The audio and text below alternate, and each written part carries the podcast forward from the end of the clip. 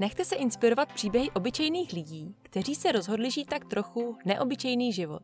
Cestují po světě, pracují v zahraničí nebo vydělávají online. Nebavíme se však jen o cestování, ale i o životě jako takovém. Chci vám pomocí těchto příběhů ukázat, že žít se dá i jinak, než nás učili, a že život může být i víc než jen práce od 9 do 5. Mé jméno je Niky a vy ladíte podcast Svět je cool.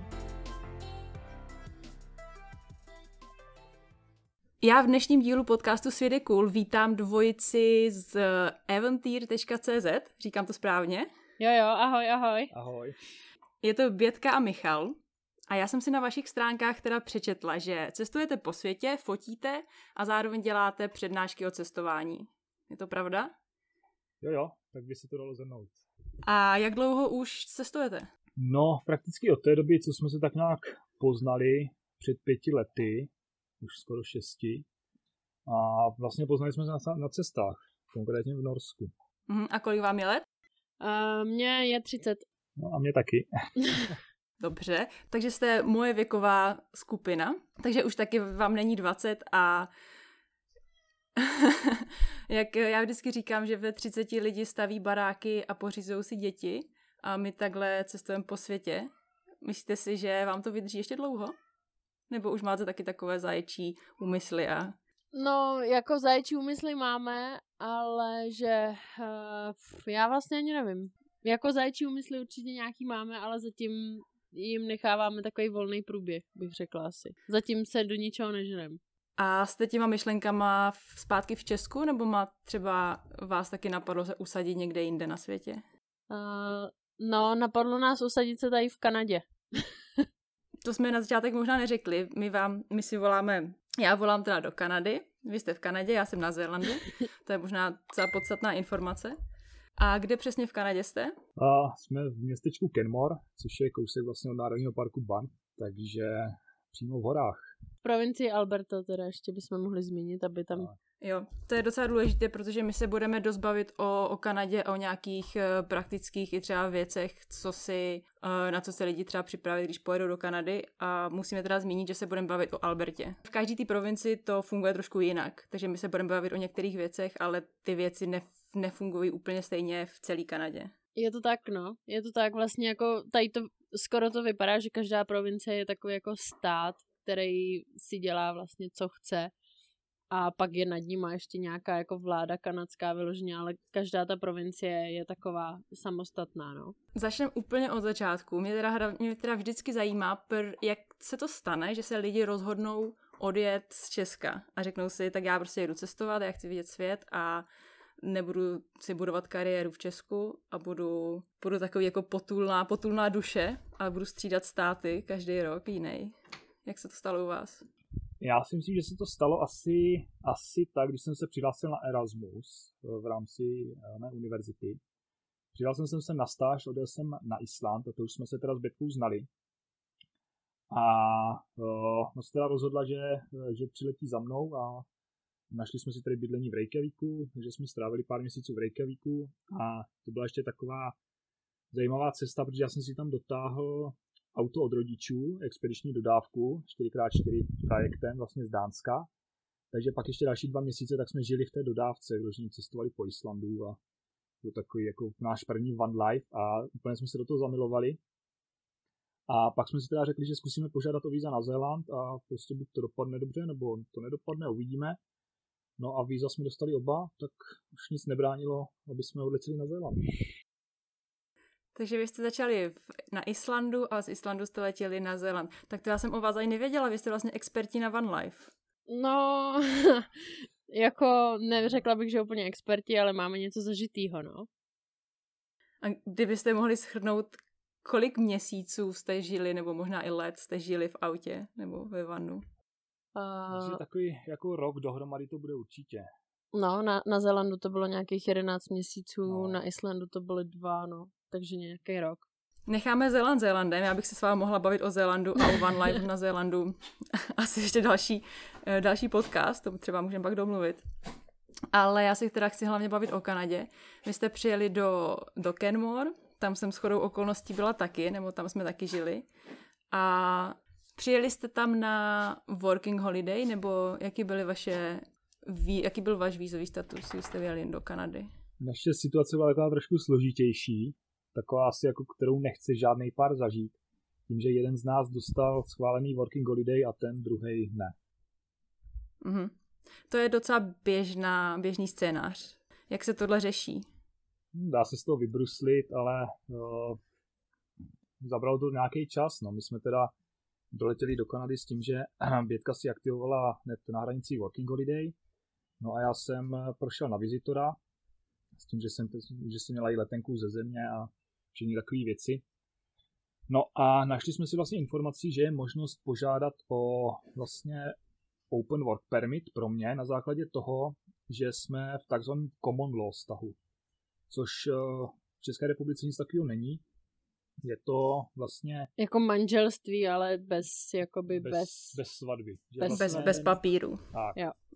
Že mm. jsme museli dokázat, že jsme minimálně jeden rok spolu. Máš nějaké fotky, nějaký, já nevím, společný nájmy nebo společné pojištění a podobné věci. Dostali jsme papír potvrzený a na základě toho papíru a vlastně pracovní pozice Bětky, která byla, která vlastně dostala práci jako supervisor, to znamená, že nějaká uh, skillet job, skillet position, tak na základě toho já jsem měl nárok dostat uh, vlastně open work permit. Normálně prostě to zabere chvíli, jako třeba dva týdny a nám to zabralo sedm měsíců kvůli covidu s největší pravděpodobností, takže... Vy jste tam vlastně jeli před rokem. Vy... Jo, my jsme přiletěli, my jsme přiletěli na začátku března a asi deset dní potom, co jsme přiletěli, tak vlastně zavřeli hranice a... Uh. A jsou pořád zavřený až do dneška. A já jsem teda nevěděla, že můžeš dostat tady tenhle work permit, nebo ten jako, to vlastně nejsou partnerský víza. Jo, jo, jsou.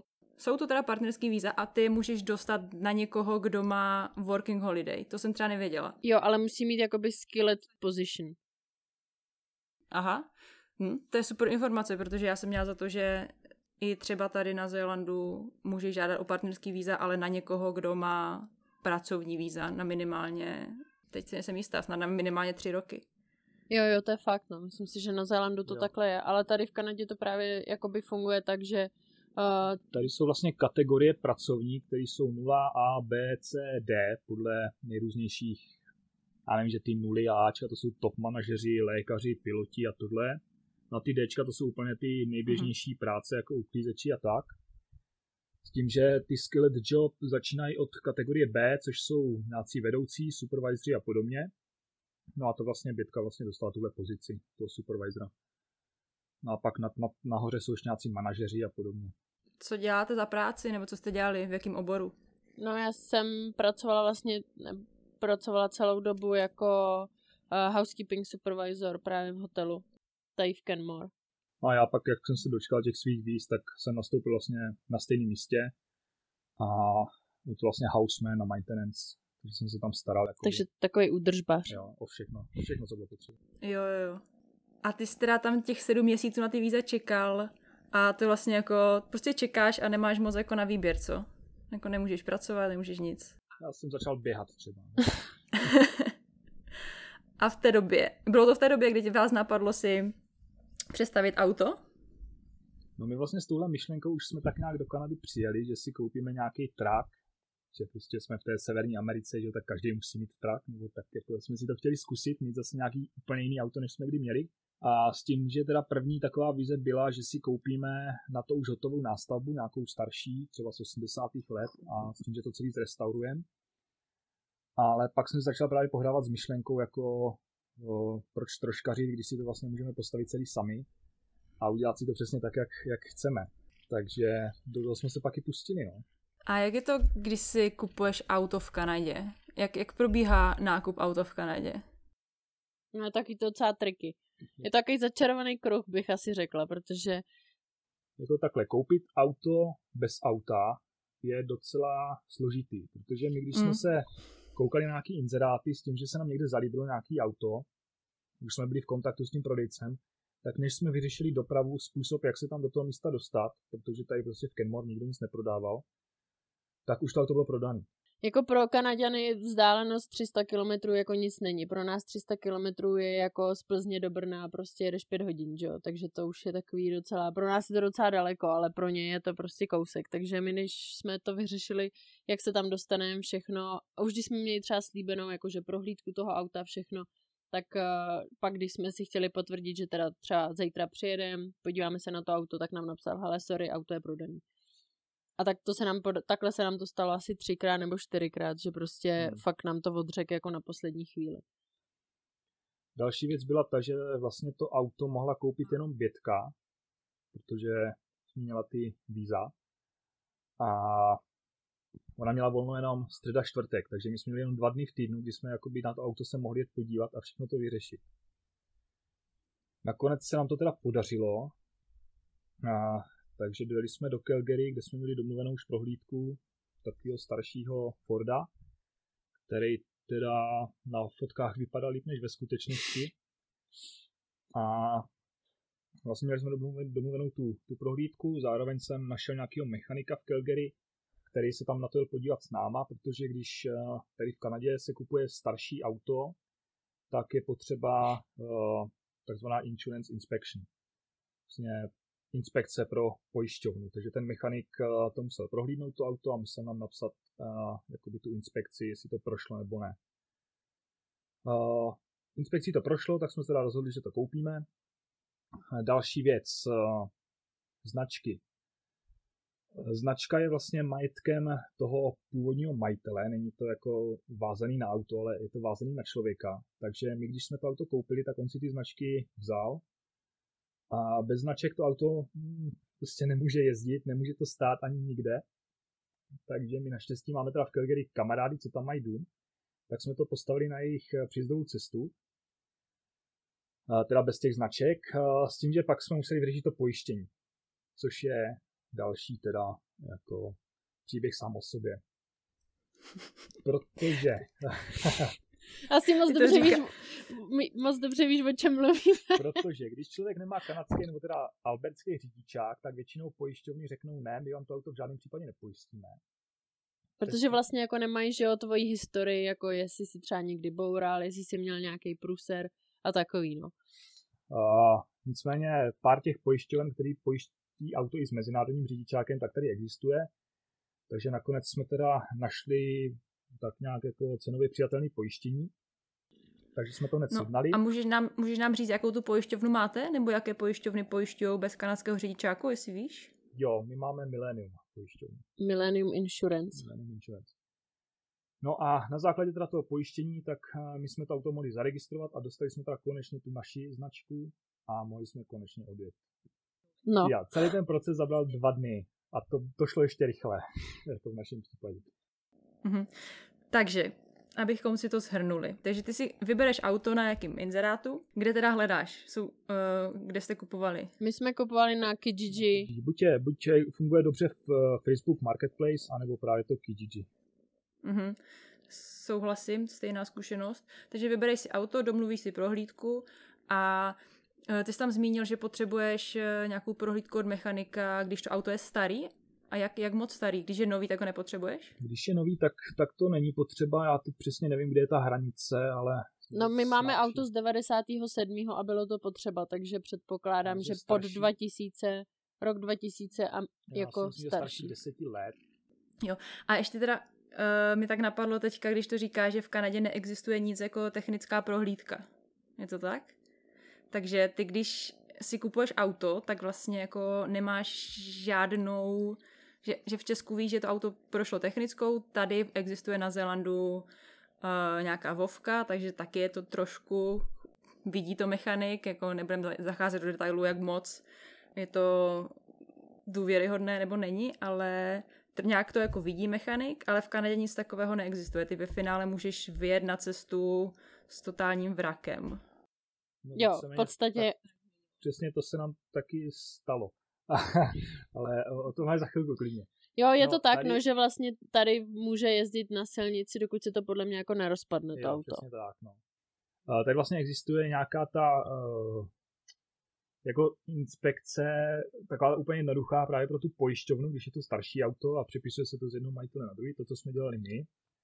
Pak eh, třeba když se přiveze auto z jiné provincie do, třeba do té Alberty, tak se musí udělat taky vstupní technická prohlídka, která je trošku uh, už jako vyšší level. Asi jako důkladnější, bych řekl. Důkladnější, tak. Jo, to, je, to jsme taky možná mohli zmínit, že teda jakoby když ty si vybíráš auto, tak bys primárně měl vybírat auto, který je registrovaný v té tvojí provincii, protože když je registrovaný někde jinde, ty si ho sice můžeš koupit, ale abys ho pak mohl registrovat v té svojí provincii, tak musíš projít tady touhle důkladnější prohlídkou, což stojí peníze a není jistý, že tím projdeš, když si kupuješ starší auto. Je to prostě slu- jako jednodušší si to auto koupit v té provincii, no. Určitě. Pak si zmínil ještě jednu věc, co jsem se chtěla zeptat, že to auto mohla kupovat jenom Bětka, protože měla víza. To když ty tam přijedeš jako na turistu, tak si nemůžeš koupit auto? Ale Já myslím, že asi můžeš, já nevím, proč my jsme to takhle hrozně hrotili. to pojištění mohla vlastně zařídit jenom pětka, podle mě. Já si myslím, že by si mohl jako ty. To úplně přesně teďka nevím, ale že vlastně majitel toho auta, vlastně to stejné jméno, co, co vlastní to auto, tak musí udělat i pojištění. Jo, jo, jo. A já si nejsem jistý, jestli mě by to pojištění jako turistovi, jako ty pojišťovny dali, když už je tady problém většinou s tím, jako pojistit auto na mezinárodní řidičák a ještě kdyby si to kupoval turista, tak Mhm. A my jsme to asi vyřešili to jednodušší cestou, že já jsem tady jakože neoficiálně, ale jakože prostě Jako mám prostě- větší pravomoci, tak jsme to asi, my jsme vlastně takhle řešili jako úplně všechno, no. Tak nám to přišlo taky jako jednodušší asi. radši to udělat tak, než řeš, pak řešit nějaký problém navíc.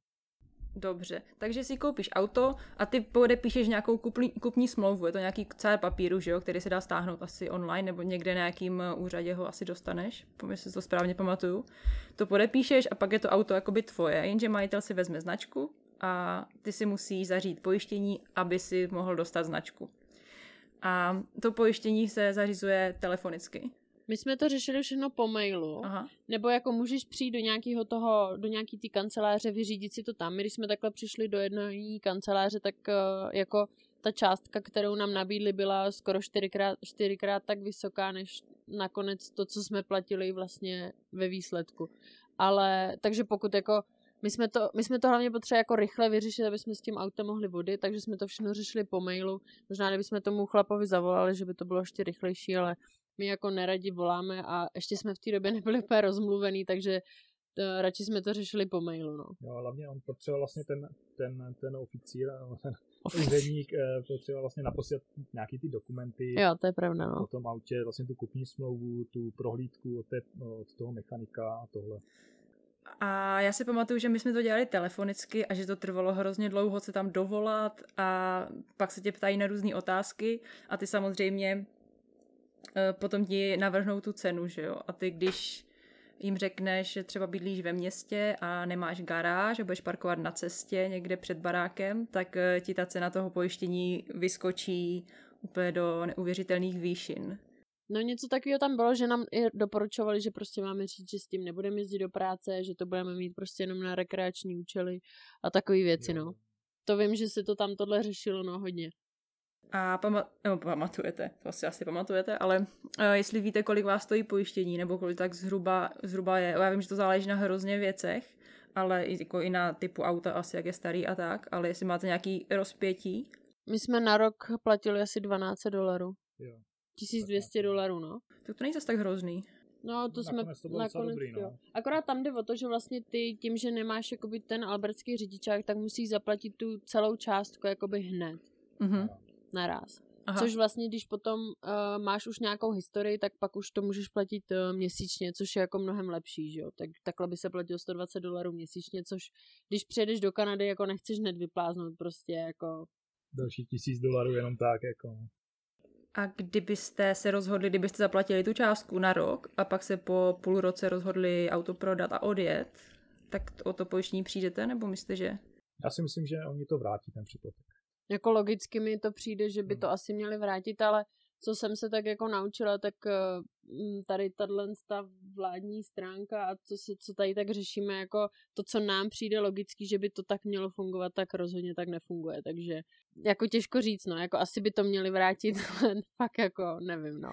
Ale a kdybyste měli srovnat kupování auta na Zélandu a v Kanadě, Zéland, za mě rozhodně Zéland na Zélandu, vede. Na Zélandu za pět minut hotovo, tady jsme se s tím jako... Jako na Zélandu zajdeš na no. poštu, podepíšeš papír, koupí tamhle za- o, o dveře vedle, zajdeš do pojišťovny a máš to vyřešený. Tam Jako. ani není pojištění, pojištění jako na Zélandu povinný. Tady vlastně bez pojištění tak nedostaneš nedají tu značku. a nemůžeš vůbec na silnici. A ani na Zélandu vlastně máš tu značku jako na auto, že jo? Nemáš ji na člověka, což mě přijde jaký padlý na hlavu. a kdybyste měli porovnat kvalitu toho marketu s autama, No jako já nevím, občas to, co jsem tady viděla, co tady jezdí za vraky jako šílený, tak to je teda...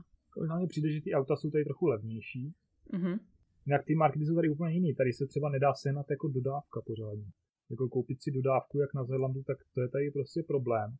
Dají se tady koupit starý campervany třeba z nějakých 80. let za relativně malý peníze.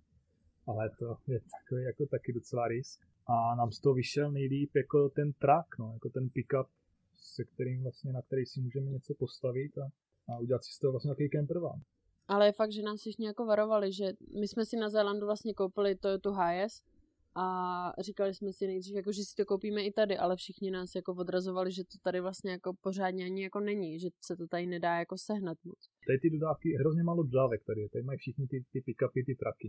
To mi taky přijde, no.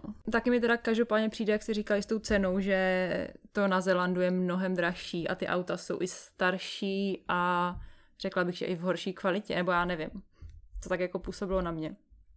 Se v Kanadě se ty auta rozpadají, nebo jako vi, vizuálně vypadají hůř. No to rozhodně. Já si myslím, že to je totiž tím, že oni tam solí cestu, ještě kor v té Albertě, že jo, tam, kde žijete vy, tam Hmm. prostě se solí cesta 8 měsíců v roce, že jo. Takže ta sůl ty auta hrozně jako rozžírá. Ty auta mizí před očima tady. No a pak ještě přijedeš do toho, do, do parku někam a, a sežerou ti to ty kozy, že jo? No to taky, pak to valizují tí mufloní a kozy. Že je to nasolený to auto. Takže to auto je posolený a pak ho holizou kozy. Tak to je super. No a nejenom volizou, oni ji okusujou, že jo? Takže ti už to, co ty máš jako narezlý a už tam máš Tak prostě díru, tak oni to ještě dovyžerou. No. Tak to jsem ještě neslyšela, to je super. Co se vám stalo s autem? Sežrala mi ho koza, no. Jo, aspoň teď můžeme říkat, že nám to sežrala koza ty No. rezavý místa, že jo?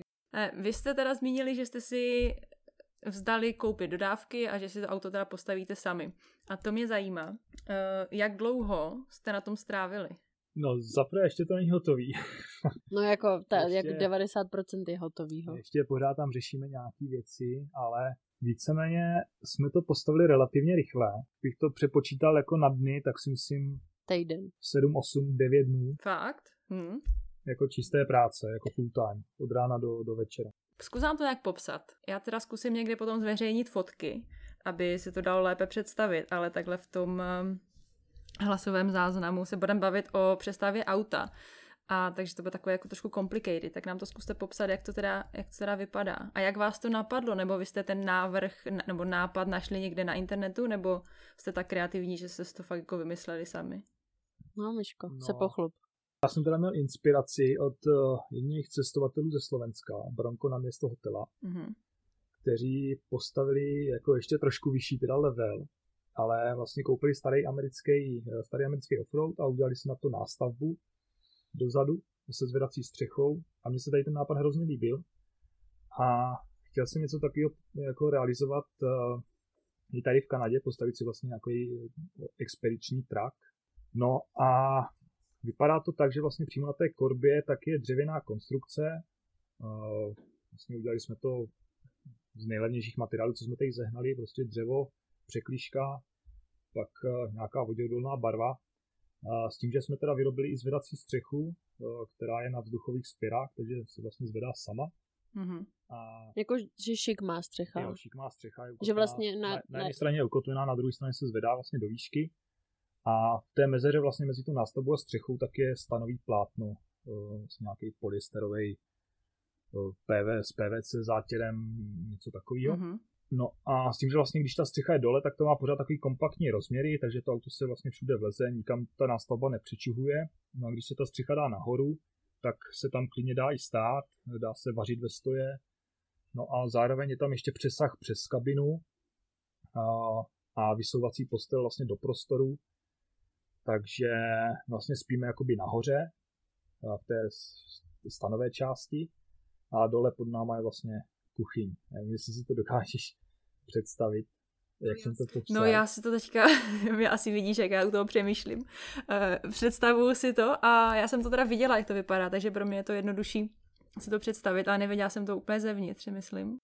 No vlastně, když tam jako vlezeš, do, na, jakoby vlezeš na tu korbu, tak uh, na levé straně máme jakoby kuchyňská linka, to, co máte vy v autě, je to stejný, jakoby normálně linka, a napravo je jakoby takový gaučík, který ještě bude jakoby rozkládací a bude to jakoby druhá postel. A nad tím vlastně jakoby, jak máš tu korbu a pak je ten, ta kabina, tam, přesah, kde řídíme a tuto. Přesah přes kabinu. Tak ten přesah přes kabinu je, já nevím, metr. No, metr, metr a z toho a... se vysouvá další metr. Který je jakoby nad tu kuchyň, jakoby do toho prostoru, kde je ta, kuchyň, jakoby nad tu korbu. No a tam to má dohromady, já nevím, dva, met, dva. No celá ta postel je 1,70 m široká, 2,30 m eh, dlouhá. Aha, takže takové obrovské letiště. No ale ono, když no. si představíš, že vlastně ta šikmá střecha začíná jakoby nad tou kabinou, tak tam je, já nevím, tam je 10 čísel. Takže tam vlastně úplně tam se spát jako nedá. Máme tam místo na nohy víceméně. Ale... Mhm.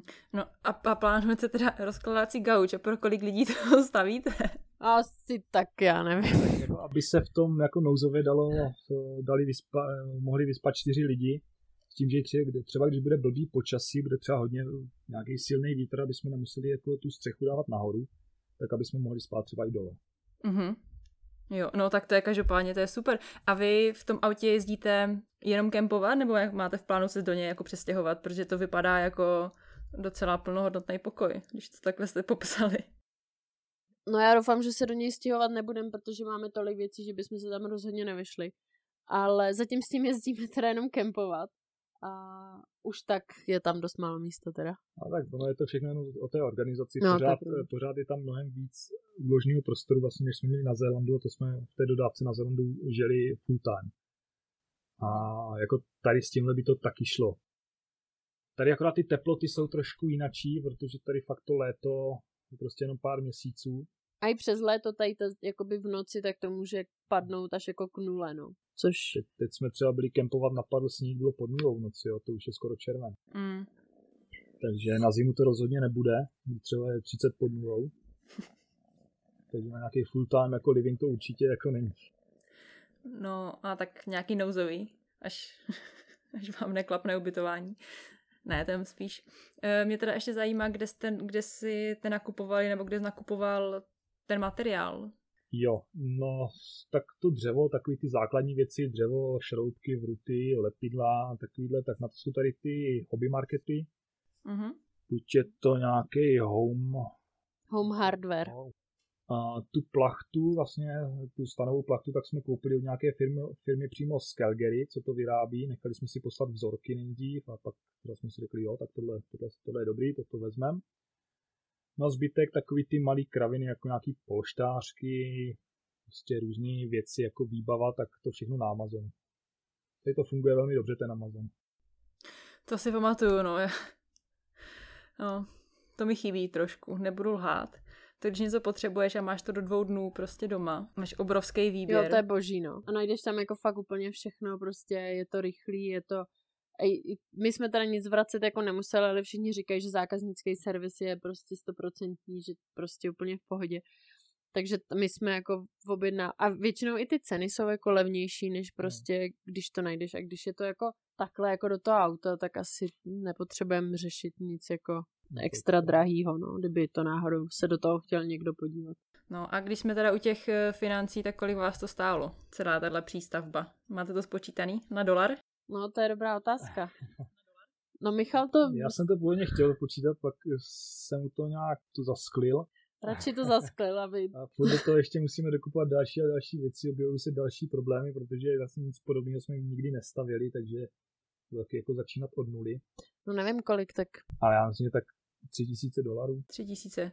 To mi nepřijde, nebo já, jako já nemám moc srovnání, já jsem nikdy auto nestavila, no už vůbec ne v Kanadě, takže No já myslím, že to je docela dobrá cena asi, Já jakože... si, taky myslím, jakože podobný, podobný budky jako v podobném rozsahu, co jsou jakoby profesionálně postavený, tak stojí třeba 20 tisíc, 15-20 tisíc. Hmm. Tak to je, to je slušný rozdíl, no. A rozhodně si myslím, že to zvedlo i jako celou hodnotu toho auta. Hmm. A myslíš, že teda, když ho budete prodávat, že nebudete mít problém ho prodat takhle jako, jako kempingový auto? No to my doufáme. To my doufáme, no. Na Zélandu nám malem urvali ruce za to, co jsme tam vyrobili, tak doufám, že to tady bude podobné. Jo, takže vy jste vlastně už měli zkušenosti se stavěním auta i tady. Vy jste si stavěli auto od nuly i na Zélandu? Jo, jo. Tak, ale to bylo jenom interiér, to bylo jenom, že vy- vyházet sedačky a udělat jako kuchyň a postel. Tady jsme vlastně stavili jako i ten, vlastně celou takovou chatku, no. Jsme řešili nějaký jako voděodolnost a podobné věci. Jo. A když to teda, kdybyste měl srovnat, jak dlouho vám to trvalo na Zélandu? Ty jsi říkal, že jsi to postavil za 8 dní celý, takže na Zélandu to bylo jak dlouho? No, no za 8 dní, ono se to táhne už skoro dva měsíce s tím, že prostě jako nepracujeme na tom každý den. A na Zélandu těžko říct, tam se nám to táhlo asi tři měsíce, když jsme pracovali na Kiwi, s tím, že my jsme tam používali vlastně staré palety, které jsme ručně brousili šmirgopapírem. Měli jsme tam hrozně málo nářadí jako k dispozici, tady máme úplně všechno, na co si vzpomeneme, protože naši domácí prostě mají úplně všechno a všechno, všechno půjčí. No a ty jsi to dělal hlavně vždycky po práci jenom pár hodin, Přesně že jo? Vždycky po práci, každý odpoledne na pár hodin jenom si brousit nějaký dřívka, něco dávat dohromady. Takže, takže těžko říct, no, jako, jak to porovnat. No já myslím, že na Zélandu rozhodně to trvalo díl, jako. Jako čistýho Asi jo. času třeba měsíc, měsíc a půl určitě. A jako no asi hrozně záleží, když, jak jste říkali, že tady jste, nebo že na Zélandu jste neměli k dispozici to nářadí, že jo, to asi ule- ulehčí taky spoustu práce. A finančně, kolik vás to stálo na Zélandu, to už si budu umět představit. Já myslím, že to vyšlo taky nějaký tři, možná čtyři, protože jsme tam vlastně dokupovali ještě kajaky a různé kraviny, takový jako navíc. A na Zélandu jsme se ale snažili použít třeba dřevo, prostě fakt ty starý palety, který někdo Jo. vyhazoval, že jsme si to snažili udělat takový jako recycling, no. Tady, tady to moc právě nejde. To jsem se chtěla zeptat, no, jestli, ne, jestli existuje něco takového i tam. No, my tím, že jsme to chtěli jako udělat lehčí, uh, tak ta překližka byla taková jako nejjednodušší volba a překližku ti nikdo zadarmo nedá, že jo. Vlastně paletový dřevo je takový docela těžký, takže my tím, aby jsme jakoby to auto nezatěžovali nějak extra moc, tak jsme se to snažili dělat jako, jako odlehčení. Jak jsme řešili na začátku to pojištění, tak uh, asi to nemáte to auto celý i s, i tou výbavou nějak jako pojištěný. Myslíte, že by to jako nějak šlo? Nebo nepřemýšleli jste o tom? Mm, Určitě by to asi šlo, ale myslím, že ta cena by pak vyskočila jako neskutečně vysoko. Jako, Uh, uh, to auto samo o sobě nemá moc velkou hodnotu, protože už je takový jako hodně starý, tak ono by asi bylo jednodušší to hodit někde ze skály. Pak.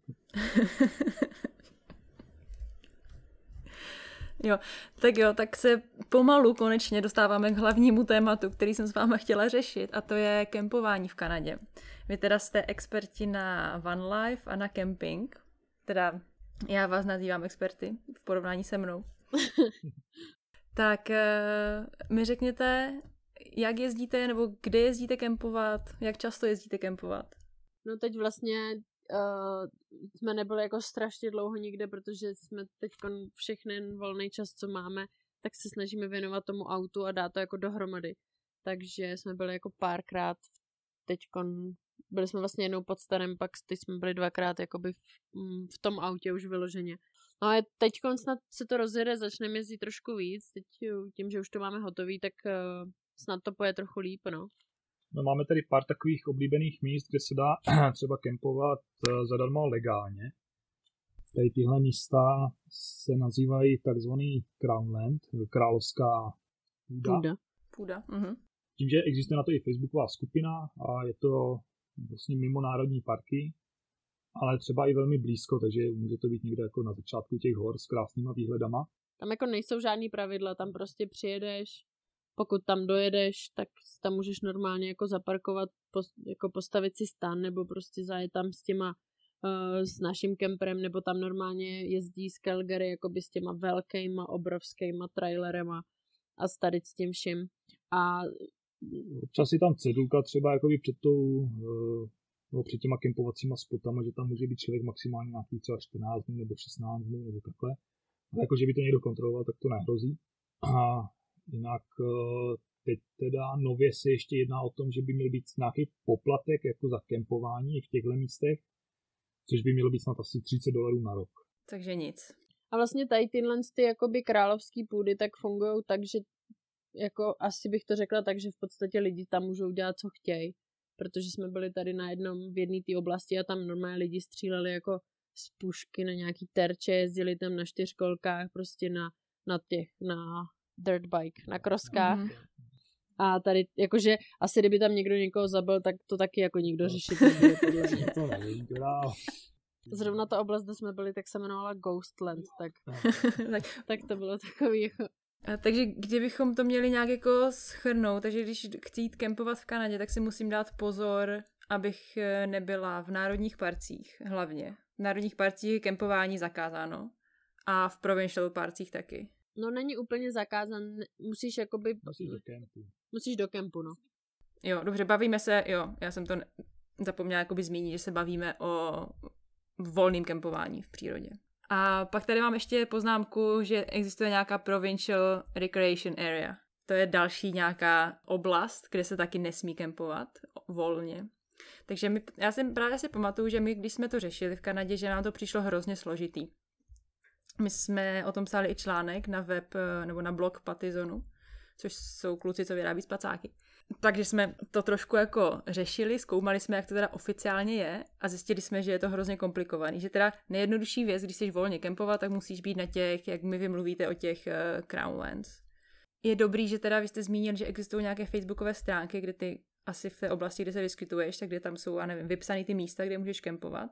My jsme na to asi úplně nepřišli. A googlili jsme si teda, kde jsou ty, kde končí národní park, aby tam náhodou nezačínal další jiný park, že mi to přišlo takový jako complicated.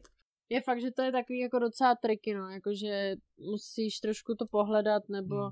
zkusit to pozjišťovat. Jako ten Facebook je na tohle docela dobrý, ale většinou ty lidi to nechtějí jako sdílet, ty místa, že si na to dávají bacha, no, což je jako samozřejmě, ale tady kousek, nebo kousek, no, tak ono je to dvě hodiny jízdy, je uh, Saskatchewan River Crossing a Abraham Lake, kam prostě jezdí, tam jezdí jako strašně lidí. To je takový jako hodně profláknutý tady, co je jako blízko, protože to je mezi, náro- mezi uh, těma National Park jako Banff a Jasper. Že to je fakt jako přesně mezi nimi, je to fakt takový jenom jako úsek, kde můžeš. Uh-huh. A když teda uh, seš v tom National Parku, tak tam existují nějaký kempy a ty kempy jsou asi takové jak si člověk, záleží asi od, od druhu kempu, ale jsou někdy, některý jsou méně vybaveny, některý více. Jsou tam nějaké ohniště, nějaké asi i kuchyňky, záchody. Kempujete taky někdy v kempu, nebo?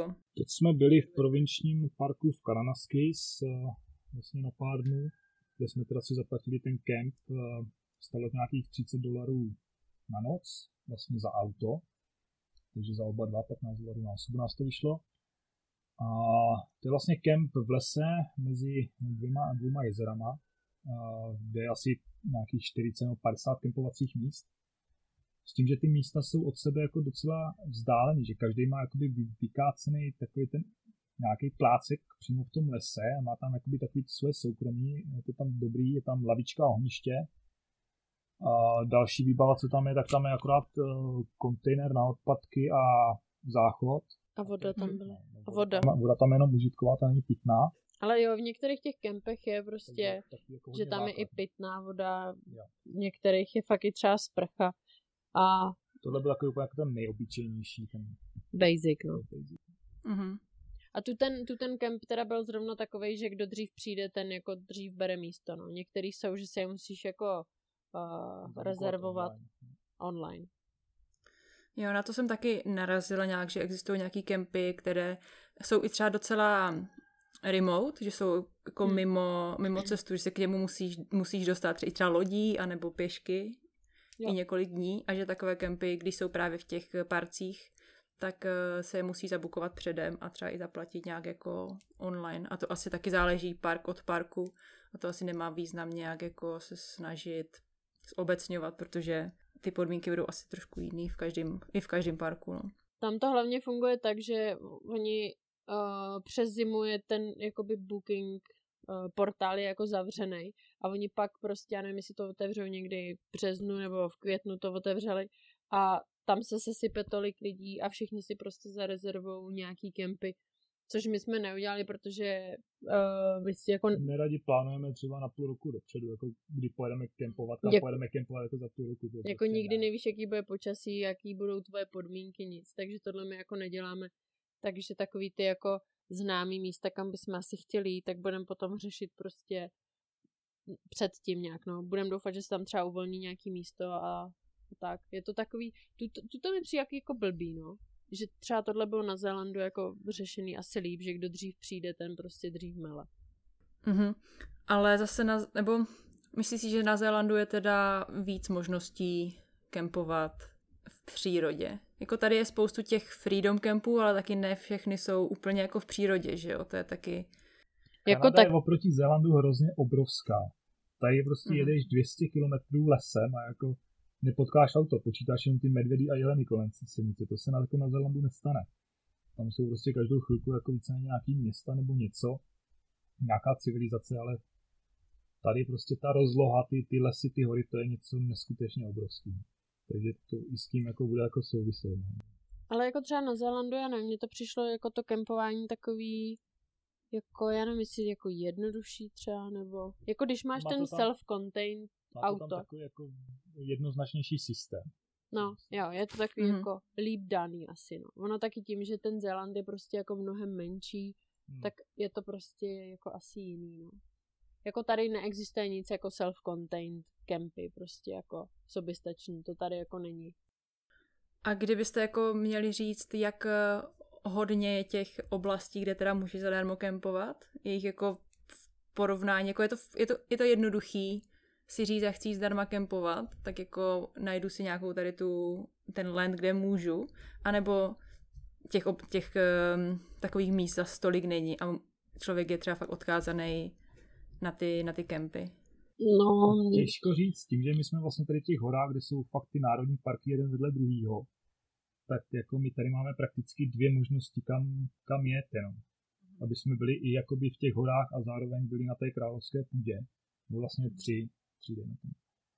A s tím, že zbytek té Alberty, který není v těch horách, což je, já nevím, 80-90% Alberty, tak eh, tam prostě ty národní parky nejsou.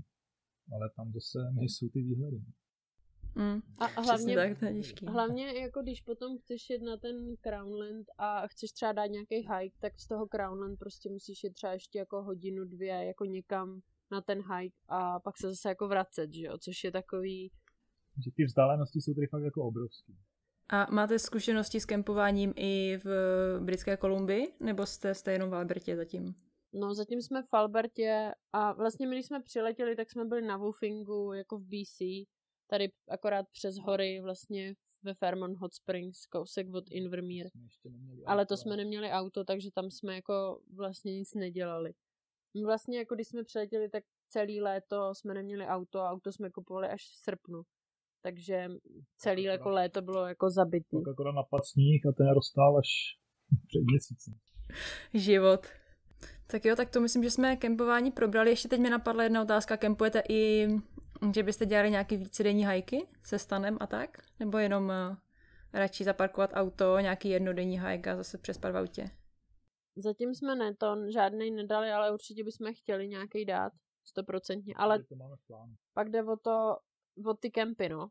A, protože tady zrovna na tyhle ty věci si ty kempy musí jako bukovat a zrovna takovýhle ty pěkný hajky tak budou podle mě vybukovaný na uh, celý léto, ale prostě to zkusíme, no. Určitě to nějak zkusíme. Chceme něco dát, stoprocentně, no.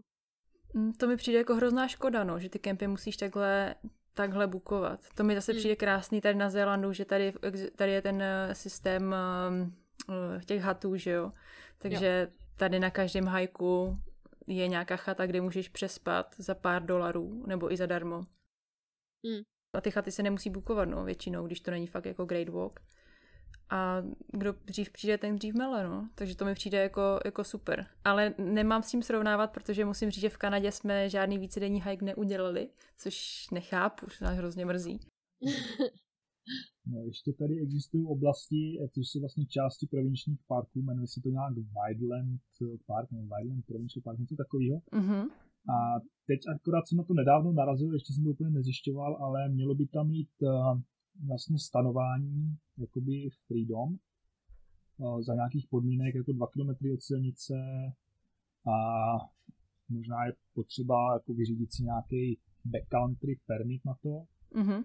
Možná taky jako něco málo bude stát, ale tady s tímhle tak by se mělo dát jakoby stanovat volně v těch, uh, čím i v horách, bez, bez nutnosti jít někam do kempu. O tom jsem taky slyšela. To tady mám taky poznamenaný. A ještě když jsme se bavili o těch na- national parcích, tak eh, jsme možná mohli zmínit, že do toho národního parku potřebuješ taky zaplatit nějaký poplatek, když tam eh, chceš být. No ono, i když s ním jenom chceš jako projet, tak to musíš mít. Já si myslím, že je to tak, že jakmile zastavíš auto a někdo na tebe přijde, tak jako už bys ho měl mít, no. Když jenom projíždíš, tak, eh, tak ho nepotřebuješ. A kolik to stojí teďka? A my jsme platili... asi 140 nebo něco takového. No a my máme takový ten jako, že asi family pass, že máš, že to platíš za auto a že tam můžeš mít, já nevím, pět lidí, čtyři lidi nebo něco takového. Je to, na lidi, je to na auto každopádně, platí to celý rok a platí to na všechny národní parky celé Kanady. Jo, tak to bylo, já jsem, my jsme o tom psali a právě jsem si udělala poznámku, že to bylo 140 dolarů na rok a bylo to dva roky zpátky, takže to nezdražili, jo. Tak to jsem překvapená. No, myslím, že to bylo tak Bylo nějak to, no. 140. Oni dokonce teď tím, že covid prostě, tak eh, to prodlo... vím, že některý dokonce prodlužovali až o rok, že si Mhm. mm-hmm. zakoupila na rok a oni ti ho ještě jako o rok prodloužili a nám ho teď prodloužili o čtyři měsíce snad. No a jak dlouho ještě plánujete v Kanadě zůstat? No, to úplně není na nás. Čekáme, co nám tady ta vláda, jak se rozhodne, jestli si nás tady nechá nebo nenechá. No, chtěli bychom tady zůstat. Rádi bychom tady ještě pár let jako pobuli. no. No a jaký máte teda možnosti z, z vaší situací? No já mám, uh, já jsem požádala o Young Professional, což je vlastně uh, výzum, který je vázaný na jednu práci, na jednu pozici. Tak to mám schválený, teď jenom čekám, jestli mi to zaktivujou, protože mm, teď s tou aktivací těch víz je docela problém, protože vlastně nemůžeš jet na hranici, na hranice, protože je to non-essential travel, Mhm. jakože nemáš jako důvod k tomu jako někam jezdit.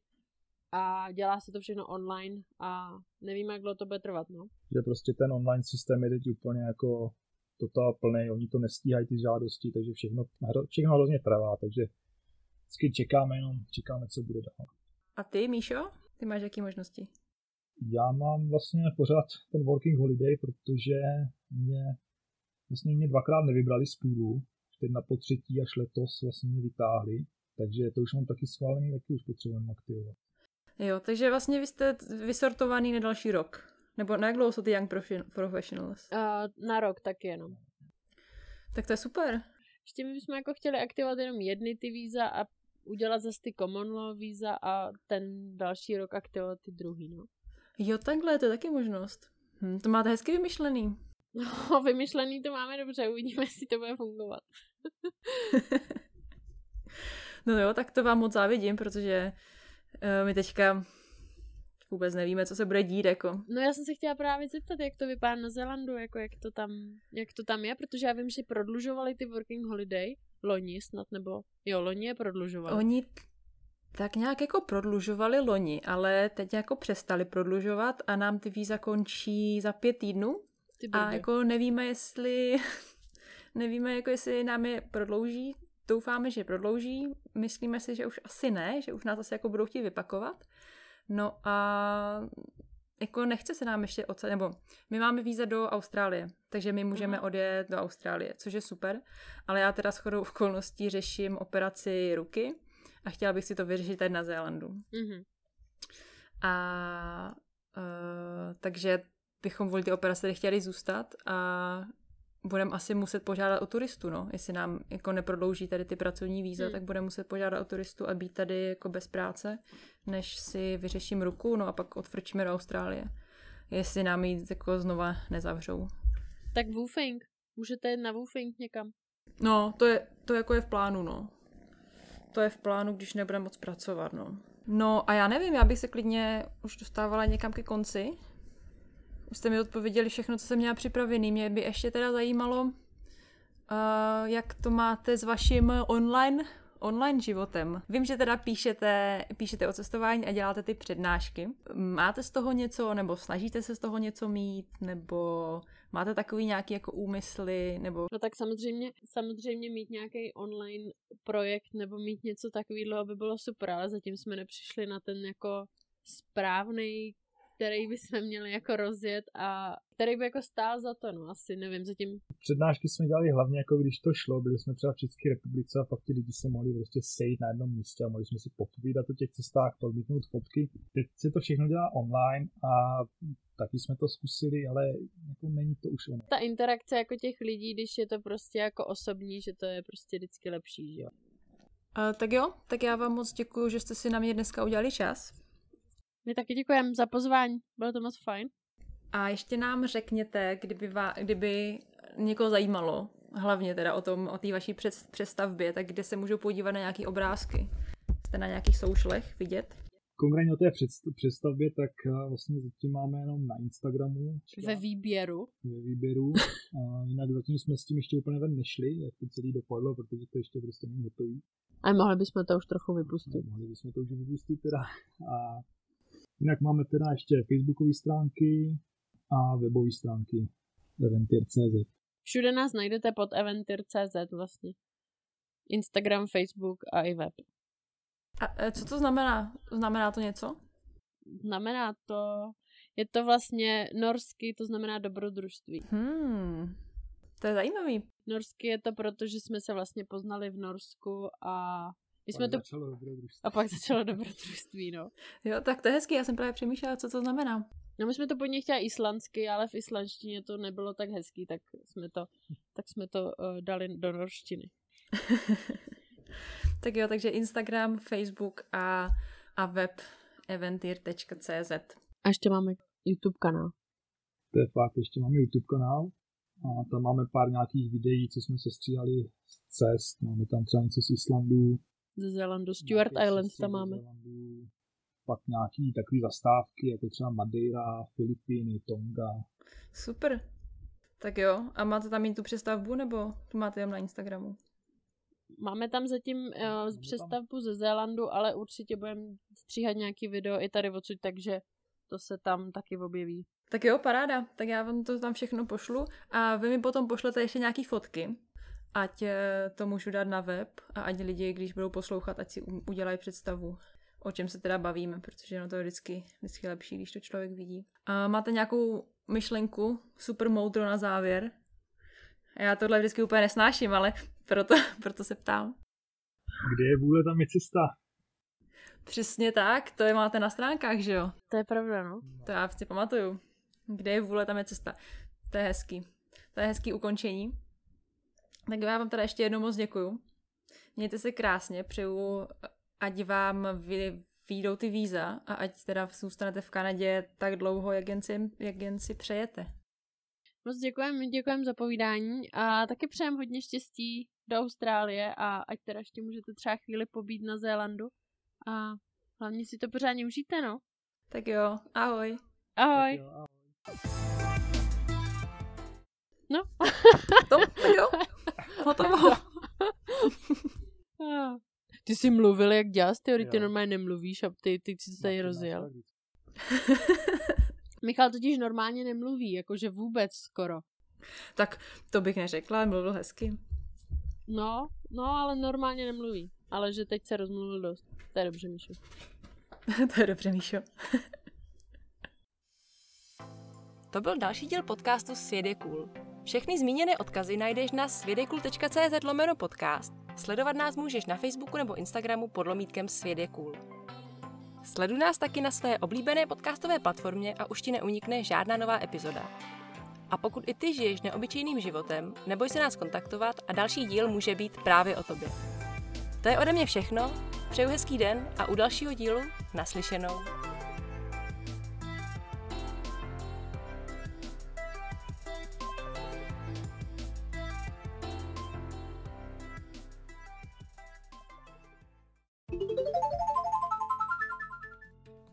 Dnešní době si nestačí na budoucnost jen spořit. Pokud necháš našetřené úspory ležet na spořícím účtu, díky inflaci o ně postupně budeš přicházet.